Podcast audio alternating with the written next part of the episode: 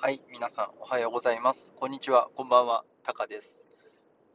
えー、昨日かな？昨日、えー、っと、3月の24日のニュースで、えっと、日本のニュースじゃないんですけど、BBC ニュースかなんか英語版のものを読んでいたときに、北朝鮮、ノースコリアが、えっと、ショートレンジのミサイルを発射したっていうニュースだったと思います。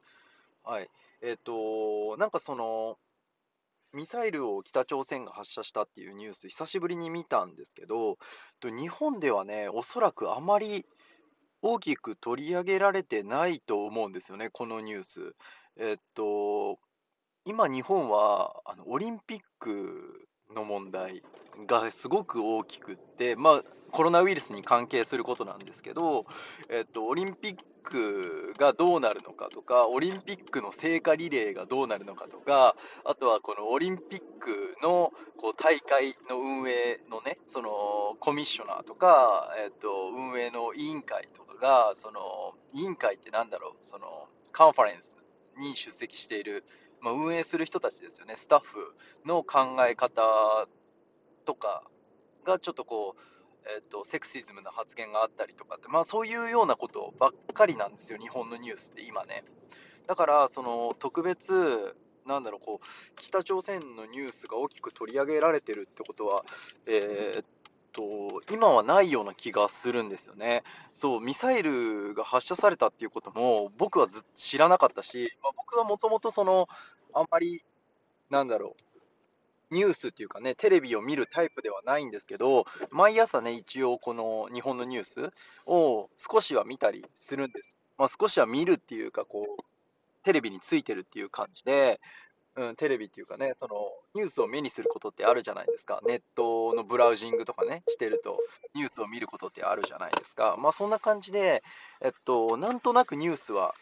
こう耳に入ってくるというか目に入ってくるんですけど、えー、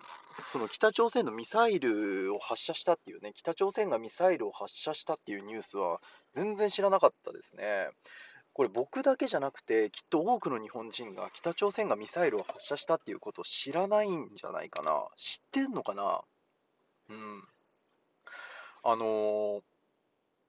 少し前かな？4年、5年ぐらい前だったかな、もう忘れちゃったんですけど、あのトランプ大統領の時だったと思いますね。4年ぐらい前とかは、北朝鮮がミサイルを発射するたびに、その J アラートって言ってね、緊急警報が鳴ったりとかして、あの円高がね、ガンって進むんですよ。そのドルと円の為替のトレードをその時僕はやってたんですけど、ミサイルが発射されると、円高、その円の価値が上がるんですよね。その何かこうリスク大きなリスク、まあ、戦争とかですね、まあ、戦争まではいかなくても、そういう大きなリスクがあったときに、円の価値がね、ぐっと上がるんですよ。まあ、これは、その理由っていうのはいろいろあるんですけど、円の価値がドカンって上がってね、ミサイルが発射されたら、僕はもう、あの一気にね、こう、ドルを売ってた。えー、記憶がありますね。もうそのぐらいこうミサイルに関しては敏感だったのに、みんなね、僕だけじゃなくて、あの今ではね、もう報道すらされないというか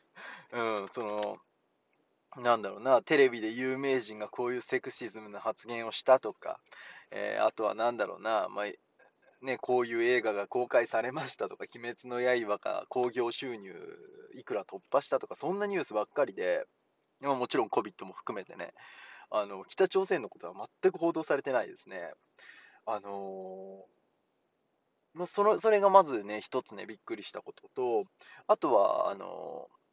ね、北朝鮮の偉い人たちが何を思ってそのミサイルというかこう軍事力を強化するしているのか分かんないんですけど、軍事力を強化して身を守るため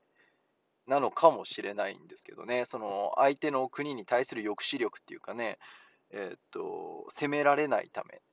にしてるのかもしれないんですけど、うん、攻めます？よくわかんない。その難しいね、その国の国政とかって僕にはよくわかんない。僕は普通の日本人なので、僕には全くわからない、理解できないことなんですけど、あのー、今の時代さ、もうみんなつながってるわけだから、例えばね、例えばなんですけど、アメリカがね、自分よりも経済的にその豊かではない国、まあ、アメリカが経済的には一番豊かじゃないですか、誰がどう見ても。ね、そのアメリカがね、他の国を侵略したとするじゃないですか、侵攻したっていうか、アメリカが他の国に軍を進めたとするじゃないですか。そんなことしたらね、もう世界中でね、非難されますよ、アメリカが。お前何やってんだって、お前一番強いくせにね、何をそんな、あの、他の国にね、軍を進軍させてるんだって、多分、ものすごい非難されますよね。で、アメリカの中でも、その、なんだろうな、批判する人たちがいっぱい出てくると思うから、たとえね、他の国が、その、軍事力を持ってなかったとしても、アメリカは攻めないと思うんですよね。で、それと同じように、アメリカじゃない国もね、他の国も信仰とかってするのかな、今の人間が。その確かにその何年か前っていうのは人間はまだまだ発展途上だったので、まあ、今もそうなんですけど、えっとまあ、人の国をね、国っていうか人の領地を侵略して何かこう奪い取ろうとかってあったと思うんですけど、今ってそういうことってだんだん科学の力で改良されてきてるじゃないですか。もちろん貧富の差は広がっているんだけど、貧富の差は広がってるんだけど、あのー日本の中にも貧富の差っていうのはあるんですよ。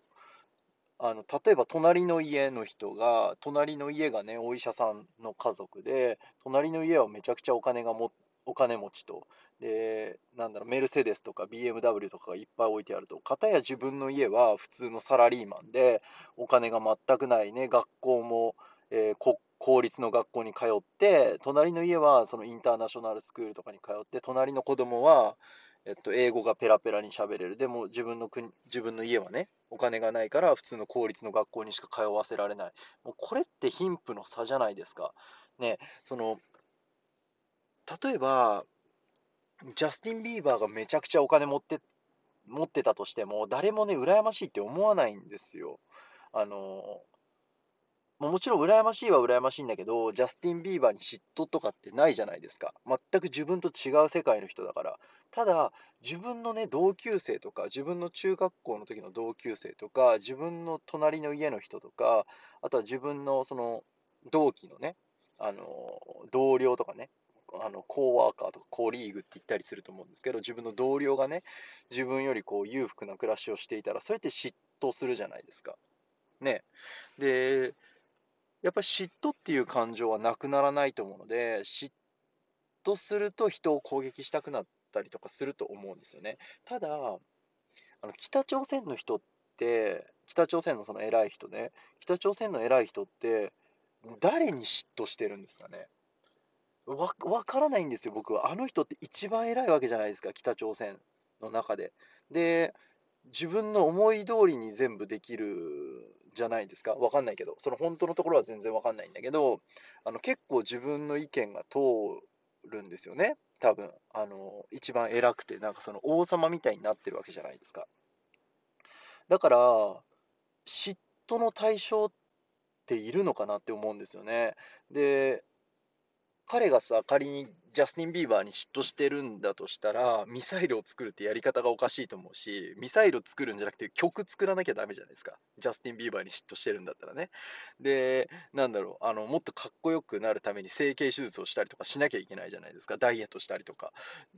でも、ミサイルを作って、それ誰に何をアピールしているのかがもう全くわからないんですよ。あの、僕がね、もし偉かったとしても、偉いっていうか、偉い人だったとしても、ミサイル作らないと思うんですよね。いや、わかんないけど、なってみないとわかんないけど、その理由がね、全然わからない。その軍事力を持とうとする理由が。うん。自分の身を守るために、例えば自分を身を守るためにボディーガードを雇うとか、あとは日本ではセコムっていうセキュリティ会社が有名なんですけど、えっと、セキュリティ会社を使ってね、そのセキュリティを万全にするって、僕絶対やると思います。じゃあ、あの僕が偉い人だったらボディーガードを雇ったりとか、えっと、SP を雇ったりすると思うんだけど、そミサイルはいらないんじゃないかなって思う 思っちゃうんだけどな、わかんないな。うん。皆さんど、どんな意見があるんですか？これって僕の意見なのか、その日本人が一般的に感じていることなのかってちょっと僕にはわからないんですけど、ぜひ教えてほしいんですよね。その科学者ならね、僕が科学者ならミサイルを作ってみたいとか、ダイナマイトを作ってみたいとか、この薬品とこの薬品を混ぜたらどうなるんだろうって、そういう興味はきっと出てくると思うんですよね。もっと強力な化学兵器とか、もっと強力な兵器を作るためにはどうしたらいいだろうとかね、あのそういう、なんだろう、知的好奇心みたいなのはあると思うんですけど、あのそういう理由じゃない気がするんですよね。ミサイルの実験をすることによって他の国にその軍事力をアピールしていたりとか自分たちはこれぐらいできるんだぞっていうアピールをしているわけですよね。そのアピールって何かこう役に立つんですかねその他の、うん、全然わからないんだよな。その俺の知り合いに中学の時にさあの中学の時にね、あの不良がね、よく言うんですよ。あの俺の知り合いにはなんとかさんがいるから、お前、俺には手を出すんじゃないぞみたいなね。俺の知り合い、俺はなんとかさんの後輩なんだから、俺に手を出すと大変なことになるぞみたいな。それそれってみんな全部力を誇示したいわけじゃないですか。ね、自分はこんなに強いんだぞと。自分、うん、自分はこんなに強いんだぞっていうアピールですよね。あの軍事力のを誇示することってその自分の力を誇示することだと思うのであのなんなんていうかなうんちょっとわからないな本当にわからないなこのニュースについてどう思いますかって言われてもあのわからない なんでミサイル作りたいのかわからない。あの、うん、本当にわかんない。そのやっぱ人によってね、価値観って違うんだなと思いますね。僕が、僕がね、僕が仮にあの一番偉い人で思い通りにできるんだったら、そうだな、映画とか作ってみたいな、映画とか主演で出演したいな。映画に出演して、映画に主演でね、出演して、舞台挨拶とか出てね、みんなにね、こう、いろいろインタビューとかされてさ、あのね、あのそのカンファレンスとかに出てね、あのそう自分の意見を発言して世界平和に貢献するような発言をして、えっと、ノーベル平和賞をもらってみたいなのが僕の夢ですね。もし、じゃあ夢っていうか僕がもし偉い人だったらノーベル平和賞とかを取りたいかな。そミサイル作ったってノーベル平和賞もらえないじゃないですか。ミサイル作って俺は強いんだぞっていうよりノーベル平和賞をもらった方がなんかかっこいいんで僕にとってはね。うん。あの別に平和主義者っていうわけじゃないんですけど、平和主義者 平和主義者っていうわけじゃないから、多分ノーベル平和賞取れないんだけど、あの他の人たちにね、自分のできる範囲でこう力を、力っていうかこう影響をさせて、影響してね、影響を与えて、なんかこう世界をね、あと少しでもなんか平和にすることができれば、ノーベル平和賞がもらえるんじゃないかと思ってね、そういう打算的な考えで僕はノーベル平和賞とかを狙うと思うんですよね。やっぱノーベル物理学とかってもう無理だもん。そのいくらね、偉くても、いくら偉くてもね、どれだけの権力があってもノーベル物理学賞とかは取れないと思う。うん、それはた本当に恵まれた一部の人たち、この新しい時代の担う、えー、人間の脳を持つ人たち、だってシェルドン・クーパーとかが取るんですよ。ノーベル物理学賞って。あそこまで頭良くなれるって、努力じゃあそこまでいけないと思うんですよね、僕は。だから、えっと、まあ、スティーブン・ホーキンスとかもそうですよね。あのスティーブン・ホーキンスの本読んだことあるんだけど、本当何書いてあるか、何書いてるのか全くわからないんですよ。そういうレベルの、そういう次元の人たちの、こう、なんだろう、狙うものがノーベル物理学賞だから、それは無理だと思うんですよ。ただ、ノーベル平和賞なら、ね、あの自分がその国のね、一番偉い人だったノーベル平和賞を取ろうとする努力ってできるじゃないですか。ね、影響力がすごく大きいから。だからきっと僕はミサイルじゃなくてノーベル平和賞を狙うかなと思いますね。うん。全然まとまりのない話になっちゃったんだけど、まあそういうことなんですよ。この僕の意見はね。このミサイルに関する意見は。うん。はい。ということで皆さん、えっ、ー、と、いかがでしたでしょうか。また皆さんぜひね、あのー、何かご意見があればね、コメントいただけると嬉しいです。はい。ということで今日はここまでです。ではまた。